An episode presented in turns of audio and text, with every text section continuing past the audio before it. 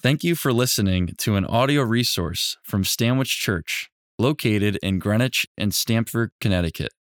The vision of Stanwich Church is to know Christ and make him known.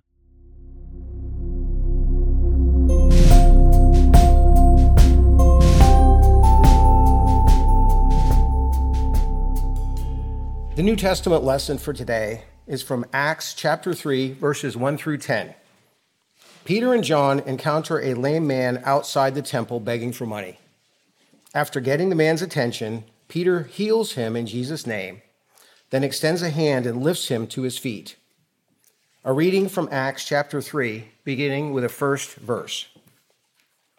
Now, Peter and John were going up to the temple at the hour of prayer, the ninth hour and a man lame from birth was being carried, whom they laid daily at the gate of the temple that is called Beautiful Gate, to ask alms of those entering the temple. Seeing Peter and John about to go into the temple, he asked to receive alms. And Peter directed his gaze at him, as did John, and said, Look at us. And he fixed his attention on them, expecting to receive something from them. But Peter said, I have no silver and gold, but what I do have, I give to you. In the name of Jesus Christ of Nazareth, rise up and walk. And he took him by the right hand and raised him up, and immediately his feet and ankles were made strong. And leaping up, he stood and began to walk, and entered the temple with them, walking and leaping and praising God. And all the people saw him walking and praising God, and recognized him as the one who sat at the beautiful gate of the temple asking for alms. And they were filled with wonder and amazement at what had happened to him. May God add his blessing to the reading of his holy word. One evening several years ago, Nancy and I went into the city to go see our favorite band in concert. Anyone know who my favorite band is? U2, yes. We are so excited, and we got on the Metro North train. We were heading into the city. Not only were we really pumped for the concert, but we were glad to be meeting up with another couple from church, a couple whose company we just really love. We really look up to these people. Couldn't wait to go to the concert with them. We met them uh, on the sidewalk outside of Madison Square Garden. And uh, there we all were in our, you know, clothes, go to the concert, and all these other people were coming into the, into the arena, including us. We were walking closer and closer to the, you know, the gates, the security gates that all these concerts have now. And uh, you could hear the guy scanning the tickets, beep, beep, beep, beep, beep, beep. And so I handed him our four tickets. And the scanning machine, when he scanned our first ticket, made a different noise than it had made on all the other ones. It was more like beep. That's weird. Let's try to scan the second one. So we scanned the second one, same noise. Third one, fourth one. Same noise. He handed it back to me and he said, These are fake tickets. It's true. I had bought these tickets on Craigslist from some guy who was happy to meet me out in front of the Starbucks around the corner from Madison Square Garden, took my $600 in cash, handed me fake tickets, and he walked away happy. So there we were, unable to get into the concert. That was a really long train ride back to Greenwich hanging out with this other couple, and it was so painful. I, I told Nancy this week I was going to share this story, and she was like, "Too soon. I can't think about it." This was seven years ago. it was so painful going back home on that train, not just because I was mortified and embarrassed about my mistake, but also because you know, as we were traveling home on that train, I was thinking about the fact that the concert was starting. The band was playing all those people inside that arena, we were not inside, we were outside, we were excluded. There was a barrier because of my mistake between us and something wonderful, something that we were looking forward to for weeks. There we were on the train ride home, outside the gates, as it were. I was thinking about that story recently because, you know, in our, in our culture today, there's this theme that we're hearing over and over and over again from, from the world. And the theme, I'm sure you've heard of it if you've got kids in any kind of school. The theme is inclusion, inclusion, inclusion, inclusion. Sort of like the new religion. Everyone's thinking about inclusion. And there I was on that train, excluded. I wasn't in the place where I thought I should be. And I've just been thinking about that, particularly this week, because we're going to see in this scripture an answer to a question that might be on some of our minds Who is included in the family of God? Who's included in the family of God? We're going to see a story of somebody outside the gate, somebody who was excluded, who gets invited in. And what is it that gets us included in this family? Anybody else curious to see how that goes? Are you hearing this word inclusion everywhere you go? Yeah. Well, let's go to the Bible for that better narrative, that better story, to get the answers. Acts chapter 3, we're going through the book of Acts, looking at the early church and how it grew. Acts chapter 3, beginning with the first verse. Now, Peter and John were going up to the temple at the hour of prayer, the ninth hour. You know, we read this and, and we forget sometimes that the, the apostles, the disciples of Jesus, when they came to believe that Jesus was the Messiah, they still carried with them, those who were Jewish, they still carried with them the customs that they had practiced their whole lives. Sometimes we think as soon as Jesus came, everybody stopped going to the temple. But they didn't. They kept going. Why are they in the temple? Well, the ninth hour, it's the time to pray. So there they are, entering the temple, as it were, going through the series of barriers that would get them access to this prayer time. Verse 2 And a man lame from birth was being carried, whom they laid daily at the gate of the temple, that is called the Beautiful Gate, to ask alms of those entering the temple. Why was this man lame from birth carried by his friends to this gate called the Beautiful Gate? Well, because he knew and his friends knew that that's all the further he was allowed to go into the temple. There's a series of courts. There's an outer court for the Gentiles, there's an inner court where the men and women were separated. There's a series of barriers that would go all the way into the inner sanctum of the temple, the Holy of Holies, where, for all intents and purposes, they believed that the very presence of God existed. And only one person was ultimately included to go there, and it was a priest one time a year, right into the presence of God. But there was a series of barriers that some people couldn't get past. And they believed that if you were lame from birth, you couldn't pass the beautiful gate. Now, interestingly, the, the, the, the Torah, the law, never actually says that. Uh, the Pharisees added this to the law. They said if you're lame from birth, you must deserve it somehow. You must have sinned. We know that there's a scene in the Gospels where the disciples they see a blind man who's blind from birth, and they have a question on their minds. They say, Jesus, who sinned, this man or his parents? So they believed if you had some kind of deformity, it must be someone's fault. And this is what the Pharisees believed. The Torah does say that people lame from birth couldn't be priests, but the Pharisees had added, just to be sure, let's make sure we keep it safe. You know, let's keep the barrier out. Let's keep people excluded who are lame from birth. And this guy knew that. He knew that he couldn't get past the beautiful gate because of this rule. So there he was. Can you picture him every day sitting there asking for alms, watching as all these able bodied people are able to walk right past this barrier, walk right past this gate, going in. He wasn't allowed to go in. I wonder if he felt every day like I felt on that train ride home back to Greenwich. There's something wonderful in there, there's something beautiful happening, but I'm not allowed to go in because of something I've done. This maybe was his experience day after day after day. Three times in these early verses it says, enter in, walked in, entered into the temple. I think the author, who is Luke, who's writing Acts, wants us to see all these people entering in, but there's the lame man at the barrier, excluded. What's he doing there? Verse 3. Seeing Peter and John about to go into the temple, there's that phrase again, he asked to receive alms. This man, lame from birth, realized that probably the best he could get out of this whole system was just something to get him through the day. Alms, maybe a coin, maybe a gesture of kindness, maybe a loaf of bread. He knew he couldn't really be included, he couldn't get access to God or to God's people. So he said, What many of us ask for when we can't imagine what God's really offering. We ask what I call gimme prayers Father, gimme. Father, gimme. Father, gimme. This man's asking, it's understandable. He's asking for all he thinks he has access to a little bit of silver, a little coin, a little food, a little kindness. We can't imagine sometimes what's actually being offered. So the Father, give me. Father, give me money. Father, give me success. Father, give me pleasure. Father, give me these tangible things that I, that I think I need today. C.S. Lewis, I think, was thinking about something similar when he wrote The Weight of Glory, a series of sermons in 1949. I first heard this quote, maybe you know it. I first heard this quote when I was a teenager, and it really struck me. It really kind of changed my life. This is what C.S. Lewis said.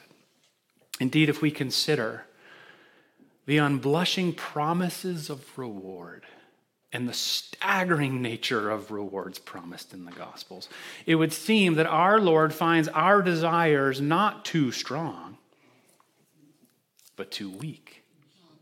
We're half hearted creatures, fooling about with drink and sex and ambition, when infinite joy is offered us. Like an ignorant child who wants to go on making mud pies in the slum because he cannot imagine what is meant by the offer of a holiday at the sea. We're far too easily pleased. These Father, give me prayers are understandable, but they lack an awareness of what's really being offered by God. What is being offered to us and to this man at the gate? Verse 4. Peter directed his gaze at him, as did John, and said, Look at us. Look at us. What's being offered to this man? The first glimpse we get of what's being offered is relationship. This man, I'm, I'm, imagining he's sitting there day after day after day with his head down, his head bowed, with his palms up, just hoping for some alms. With Peter and John, they do something different. They say, Hey, look at us first. Look me in the eyes. And something changes in the equation, something changes in the relationship when we look someone in the eyes, doesn't it? Hi, Rob. Good morning. Didn't know I was going to do this, did you? The lame man at the gate had no idea Peter and John were going to say, Look at us. It's different, isn't it, now that we're here connected in this way? Are you really uncomfortable right now? It's different than when I was up there. There was like a safe distance between us, but here we are. Yeah, nice to see you. I'll, let you off the hook now. Thanks for doing that with me. When we look at, yeah, who's next? We look each other in the eyes, it's different, isn't it? We're connecting. Peter and John said, Look at us. And I think maybe for the first time in this man's life, he was viewed in his humanity. He was viewed as a fellow human being. Look at us, they said. And they made eye contact with him. How does he respond in verse 5? He fixed his attention on them, expecting to receive something from them. I wonder if C.S. Lewis is right in this point. He cannot imagine what is meant by the offer of a holiday at the sea. Yes, this connection is nice, this fellow human connection, this restoration of relationship that God is offering us. That's great, but can you give me? Father, give me. You know, this is probably what he was thinking. If he had a song in his heart, it was, I still haven't found what I'm looking for. See what I did there? It was a beautiful day. I'll just sing U2 all day. Because sometimes we can't imagine, even when God, see, what God's beginning to do in this man's life is heal him on every level. Because of our sin, we're like a lame person. We don't function the way we're supposed to. We're cut off from each other and from God. We're designed to live with wholehearted love for God and love for our neighbor. That's connection with God, connection with each other. And this man is beginning to get what God is offering restoration of relationship, at least with his fellow man. But he can't even imagine what more is coming. What more is coming? Verse 6. But Peter said, I have no silver or gold. But what I do have, I give to you. In the name of Jesus Christ of Nazareth, rise up and walk. The name.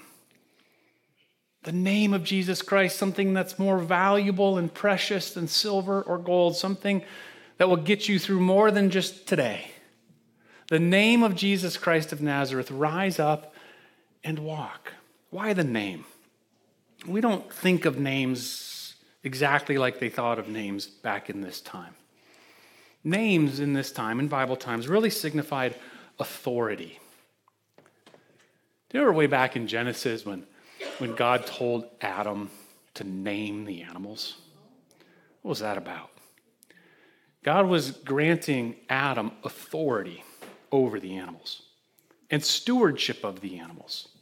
The creation was designed before the fall, it comes later in Genesis, but the creation was designed for us to steward, to have authority over. We have our name is above the names of the animals. That's what we're learning there in Genesis. And this man is given the name of Jesus, this better power that we keep discovering in the book of Acts. The more I read through the book of Acts, I've read through it I don't know how many times in my life, but the more I read through it, the more I realize what happens in the first chapter sets up the whole rest of the book. You remember the first chapter, don't you? Acts chapter 1 verse 6, it's when the disciples they say to Jesus, "Will you at this time restore the kingdom to Israel?" And they're asking for that worldly power grab one more time before he leaves. And how does he respond? You will receive power when my Holy Spirit comes upon you. You'll be my witnesses in Jerusalem, Judea, Samaria, and to the ends of the earth. He's talking about a better power, the authority that comes in the name above all names, the name of Jesus. That's what we have access to, and that's what Peter and John have to give to this lame beggar that he couldn't possibly have imagined when he woke up that morning, that he was going to be granted. And what does the name grant us? What does the name of Jesus gain for us? Verse 7 He took him by the right hand and raised him up. And immediately his feet and his ankles were made strong. You see this healing right here? I, have thought for years, every time I've read this my whole life, I thought that was the punchline of the story that the name of Jesus brings healing. And it does. But I think the punchline is in the next verse. And leaping up, he stood and began to walk and entered the temple with them. You see? This is a story about who's included in the family of God. He entered the temple with them, walking and leaping and praising God. I always thought he was walking and leaping and praising God because he was healed because he could. I think that's true, but maybe he's walking and leaping and praising God because now he finally, for the first time in his life, has access to God's people and to God Himself. What a difference. His whole life he was excluded, and now, because of the name of Jesus Christ, he's included in the family of God. So, to go back to our original question who is included in the family of God? The people who receive the name of Jesus, the people who come under the authority of the name of Jesus. It's not just that we receive him, it's that we come under his authority. That's what name signifies in the Bible. We come under his authority. Nancy and I were praying with a friend the other day, and we were talking about you know what it means to, to have Jesus as both our Savior and our Lord. We talk often about He's our Savior. What does it mean that He's the Lord of your life? And this person we were praying with had this beautiful thing. He said, having Jesus as our Lord means we have we live our lives with open palms and with three W's, we say, Lord, whatever, whenever, wherever. Lord, lead me, command me. You are the Lord of my life. That's what it means to come under the name, to come under the authority of Jesus Christ. When we do so, we are brought in not just to some club, not just to some school, not just to some institution, but into a restoration of who we were designed to be people connected with each other and connected with, with God. Inclusion is for the people who receive Jesus. Now, you may be thinking, like, Nathan, are you just imposing this inclusion thing onto this story? Isn't this just a story about healing? Maybe I'm thinking too much about what the world is saying inclusion. Uh, I'm not so sure. We, we, re, we interpret Scripture with Scripture, right? And look what it says in, in Hebrews 13, verse 12. Look, look, look what it says Jesus has accomplished for us on the cross, what he did to bring us in. Hebrews 13, verse 12. So Jesus also suffered outside the gate. In order to sanctify the people through his blood. Why does it tell us this? Crucifixion in Jesus' time was so horrible, it was so cursed, that they wouldn't even allow it to happen inside the city gates. It was for people so vile, so sinful, they must be cursed by God. You can't possibly have that type of activity inside the city gates. There, there, was a mild version of that with this lame man sitting at the gate, not allowed access in. Clearly, there's sin on his life. He can't come in. Crucifixion was the most extreme version of that. Yet, Jesus, was not lame from birth. He had no sin in him at all. He was born perfect, the only human who's ever lived who wasn't born with sin. He had no business being put outside the city gate for any reason. In fact, if he belonged anywhere in Jerusalem, it was in the Holy of Holies in the temple because he's a person within the Trinity. Yet, for our sake, it says, he was brought outside the city gate to receive the curse, to receive the punishment that we deserve. Why? According to Hebrews, to sanctify us through his blood. He was bringing us in by dying in our place. Another part in Hebrews, Hebrews 10, um, this is amazing thing. I'm not going to show it on the wall, I'm just going to describe it. In Hebrews 10, it talks about how, you know, that the temple, the curtain in the temple was torn in two when Jesus died. That curtain was, was at the Holy of Holies. And we so often think about that curtain being torn in two so that the, the Spirit of God could be unleashed from the Holy of Holies and go out into all the world. But in Hebrews 10, it says that curtain was torn in two to give us a pathway in. And then it says, the real punchline of Hebrews 10, it says, the curtain was his flesh.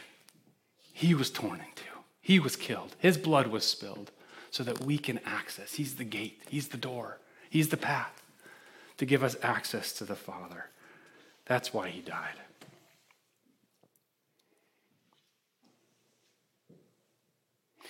I believe the world is watching Christians right now, wondering how, what we think about this thing that's on their minds inclusion.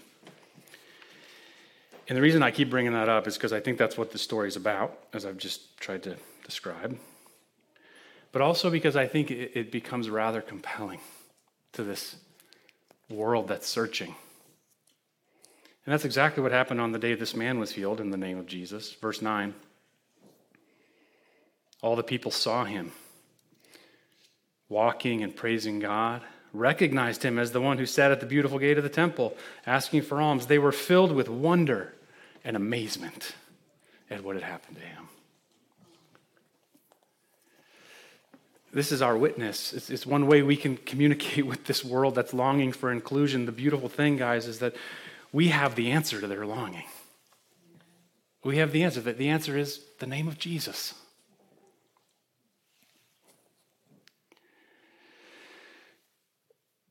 Back at the, the night of that U2 concert. Sorry, Nance, I got to bring it up one more time. The, uh, the couple that we met up with, they were so gracious. They were so kind. The husband even figured out a creative way to make me whole financially, which was so such a blessing. It was such a grace gift from them, just their kindness, the whole train ride home. And that that kindness, well, it, it didn't get us into the concert. But the kindness that's been shown to us in Jesus Christ, who went outside the city gate to receive the curse, to receive the punishment that we deserve, that kindness, that grace that He's shown us, it not only pays our debt, not only makes us whole, but it gets us access, it gets us included into something even better than a U2 concert. It gets us access into glory, into heaven, where one day people from every nation, tribe, and tongue will be included, will be surrounding the throne under the name of Jesus, praising, Holy, holy, holy, and worthy is the name, worthy is the Lamb, worthy is Jesus, and we will live together in that place for all of eternity. We get to be included in that. That's a beautiful day. And in that day, listen to this, this is the best part. Rob, this one's for you since I put you through that a minute ago. You know what it says about heaven? There, we will behold him face to face. Him.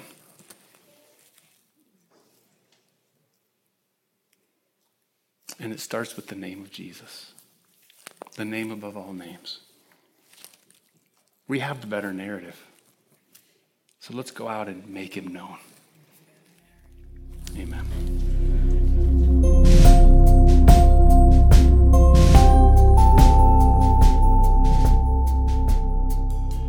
To learn more about the mission and vision of Stanwich Church and how you can get involved, please visit stanwichchurch.org.